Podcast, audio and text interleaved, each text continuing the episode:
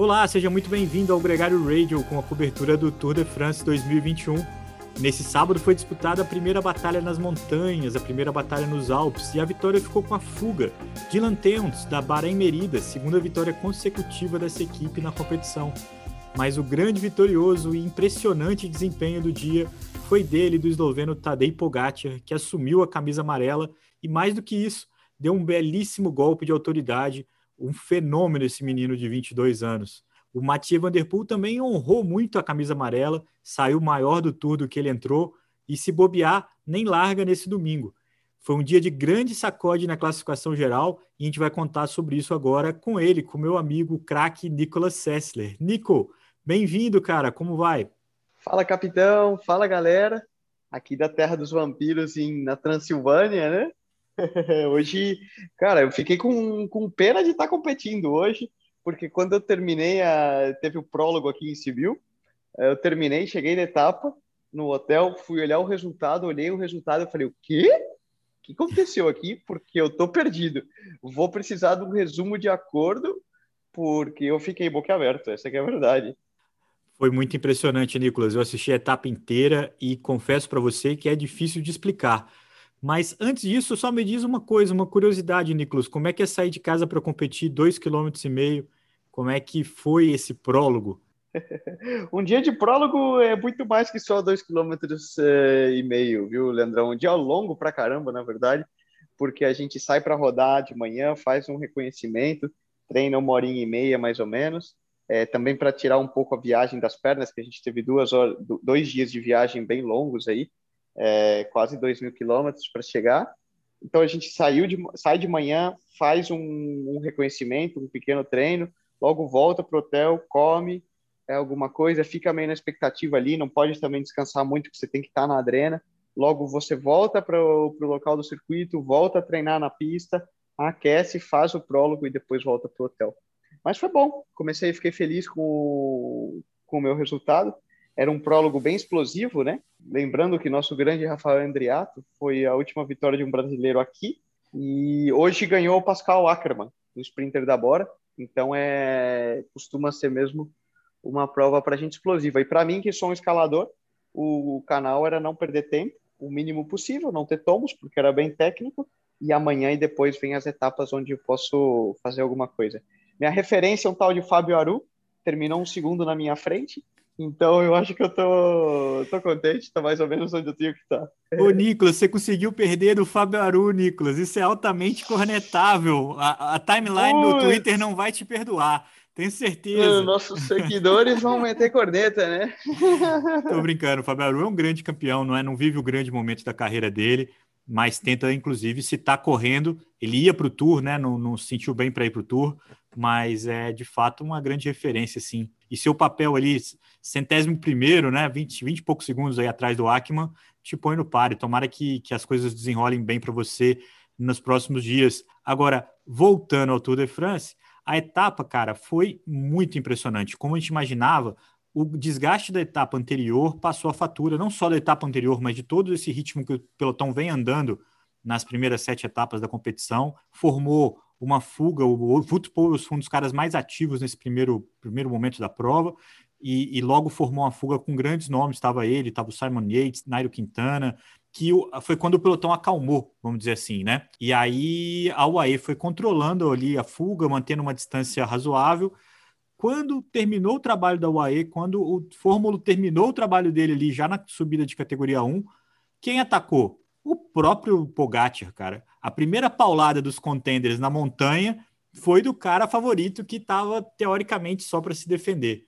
O Carapaz tentou seguir ele, não conseguiu, o, largou de roda o Carapaz, que é um cara que campeão de grandes voltas também, né? E foi pegando cada um da fuga, cara. Como o Fernando Moina, que é o nosso parceiro, definiu, foi igual um Pac-Man comendo cada um dos ciclistas que estavam na fuga até pegar todos eles. Ele pegou o Michael Woods que estava na ponta, mas por algum motivo que eu imagino até para não se arriscar demais nem se expor demais, eh, ele não, não marcou o contra-ataque do Dylan Teuns, que buscou, que atacou na descida é, e liderou a prova escapado, vencendo a etapa. Não sei se existe algum jogo de equipe aí, porque a Bahrein conquistou sua segunda vitória de, de etapa, está sem um nome para disputar a classificação geral, o Jack Hager abandonou, né? Mas briga tanto pela classificação por equipes, quanto agora com a camisa de bolinha com o Wout Poels, que tomou a camisa do Mohoric, que venceu na etapa de sexta-feira. Bahrein repete o bom retrospecto do giro, enquanto o Pogacar, Nicolas, ele alucina, cara. É uma coisa muito impressionante o que esse cara tem, tem feito e é, é, soa demais, assim, sabe? Foi, foi muito impressionante. Ele subiu numa velocidade muito é. acima dos rivais. É, é, é, curioso aqui, né? É um, é um, ponto que nem gosta, a gente nem gosta de discutir, mas só um alarmezinho. É, quando um cara ridiculariza tanto aos outros, dá um pouco de medo para nós que somos fanáticos e vivemos do ciclismo, né? Nos faz lembrar aí de anos é, tenebrosos. Mas, enfim, falando do show em si, eu vou ser muito honesto, eu não esperava que a, nesse ponto da corrida a gente visse uma diferença tão estrondosa. Ele realmente é, fez os outros parecerem ridículos. Desculpa sem desmerecer ninguém, mas o cara totalmente fora da curva do restante do pelotão. Esperávamos que chegariam com muita fadiga e que iam passar um final de semana duro nos Alpes, porque tem bastante montanha. Era um terreno propício a uma prova dura, mas eu honestamente, a visão, acho que eu e 99,9%, tirando o próprio Pogacar e os caras da UAE, esperávamos que seria aquele tipo típica etapa dura, onde se sai muito rápido, vai uma fuga de gente muito boa, e que esse pessoal ia disputar a etapa e ali atrás ia rolar um pega do pessoal da classificação geral, tal, talvez um ou outro desse uma peneirada por chegar um pouco fadigado, mas que seria até aqueles seis, sete, oito caras que seguem disputando, seguindo. Tem duas coisas para considerar, Nicolas. A primeira é a seguinte: se a equipe dele não era capaz de controlar a prova, era melhor que ele assumisse logo esse papel de dar uma selecionada.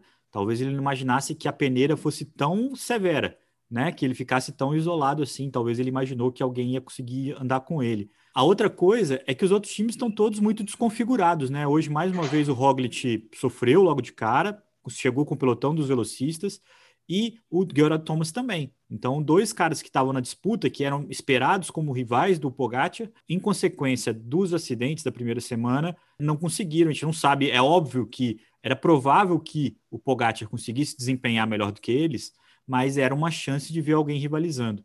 Só reiterando, né, se o pessoal lembrar do nosso do programa 3, né, da etapa, que a gente comentou justamente isso, olha, o grande problema daquele dia que o Roglic caiu naquela etapa não é o minuto que ele perdeu aqui, mas provavelmente será o quanto vai custar caro para ele a recuperação dessas feridas. E tá aí o exemplo, né? O cara simplesmente de ser um, talvez o principal favorito da prova, a simplesmente estar terminando entre os últimos. Uma coisa importante também, aliás, que a gente pode usar como exemplo, foi a postura do Egan Bernal no giro, que ele também não deixou para depois. O quanto que ele pôde consolidar a liderança dele na primeira semana, ele forçou o máximo que ele tinha e a gente viu que foi queimando o cartucho dele até o final. E se ele não tivesse aberto essa vantagem, ele poderia até ter colocado o giro dele em risco. Talvez o Pogacar tenha adotado a mesma tática. Quanto mais forte ele subir agora, mas ele aniquila não só as pernas, mas a mente dos rivais. Hoje ele tem cinco minutos de vantagem sobre o Carapaz, que é um dos caras que estão brigando por um lugar no pódio. 4,46 para o Rigoberto Urán, que é um cara que está em quarto na geral agora e que começa a sonhar também com o pódio. Então, está uh, com uma situação muito confortável e muito impressionante o Tadej Pogacar nesse contexto. Uma coisa que vale a pena lembrar e vale a pena ressaltar de hoje é que o Wout van Aert não desistiu da ideia de ser um ciclista contender.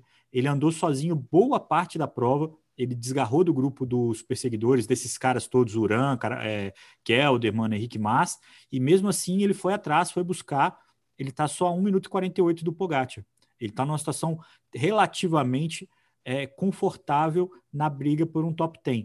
Então a gente não sabe se ele vai nessa, nessa busca, se ele, se ele aguenta, mas ele tem tentado, ele está resistindo na ideia de, de, se posicionar bem na classificação geral. Essa parte do golpe mental que o Pogacar conseguiu dar ao restante do pelotão hoje, é claro, a sensação é que o pessoal já está correndo para o segundo lugar.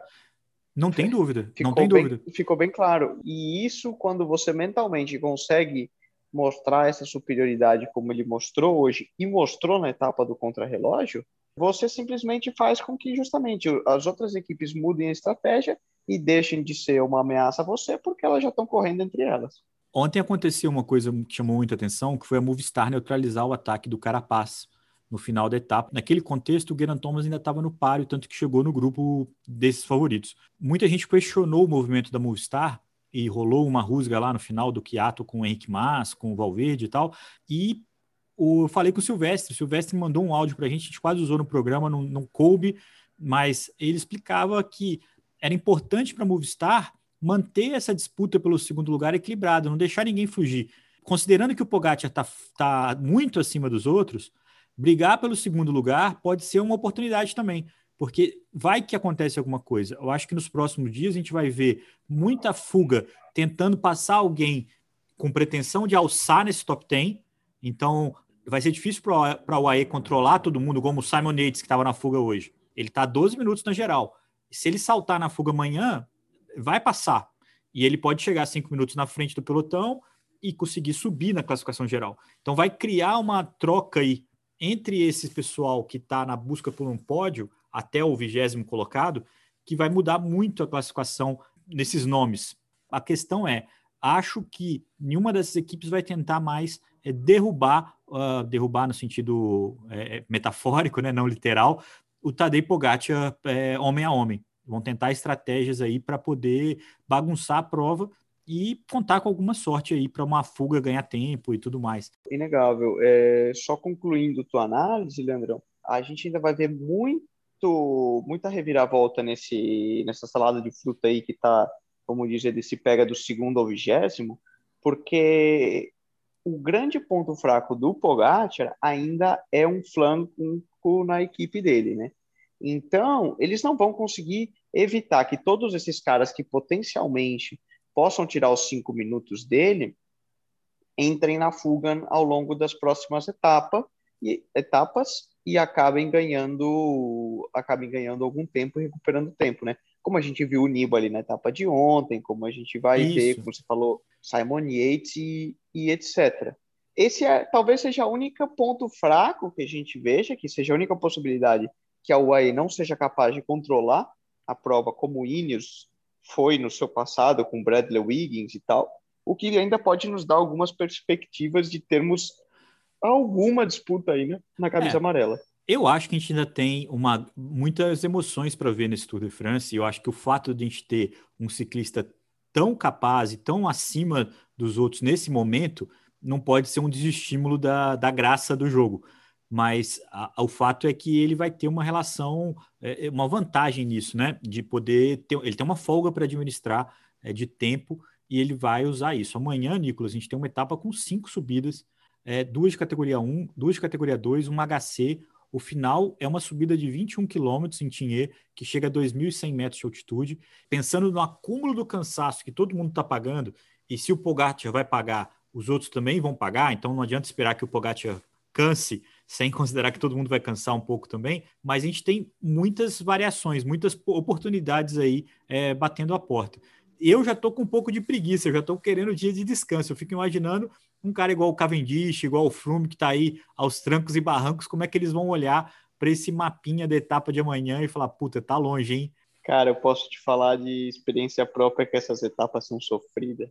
E quase que mais sofrida para quem está no grupo dos sprinters lá que pensam, pô, o cara tá 30 minutos, mas o cara tá sofrendo igual ao, aos que vão na frente, só vai um pouco mais devagar. Mas é verdade, eu acho que a etapa de amanhã segue muito sendo uma etapa dura e que essa fadiga acumulada da primeira semana e da maneira que eles vêm correndo vai derrubar alguns desses contenders aí, desses grandes nomes.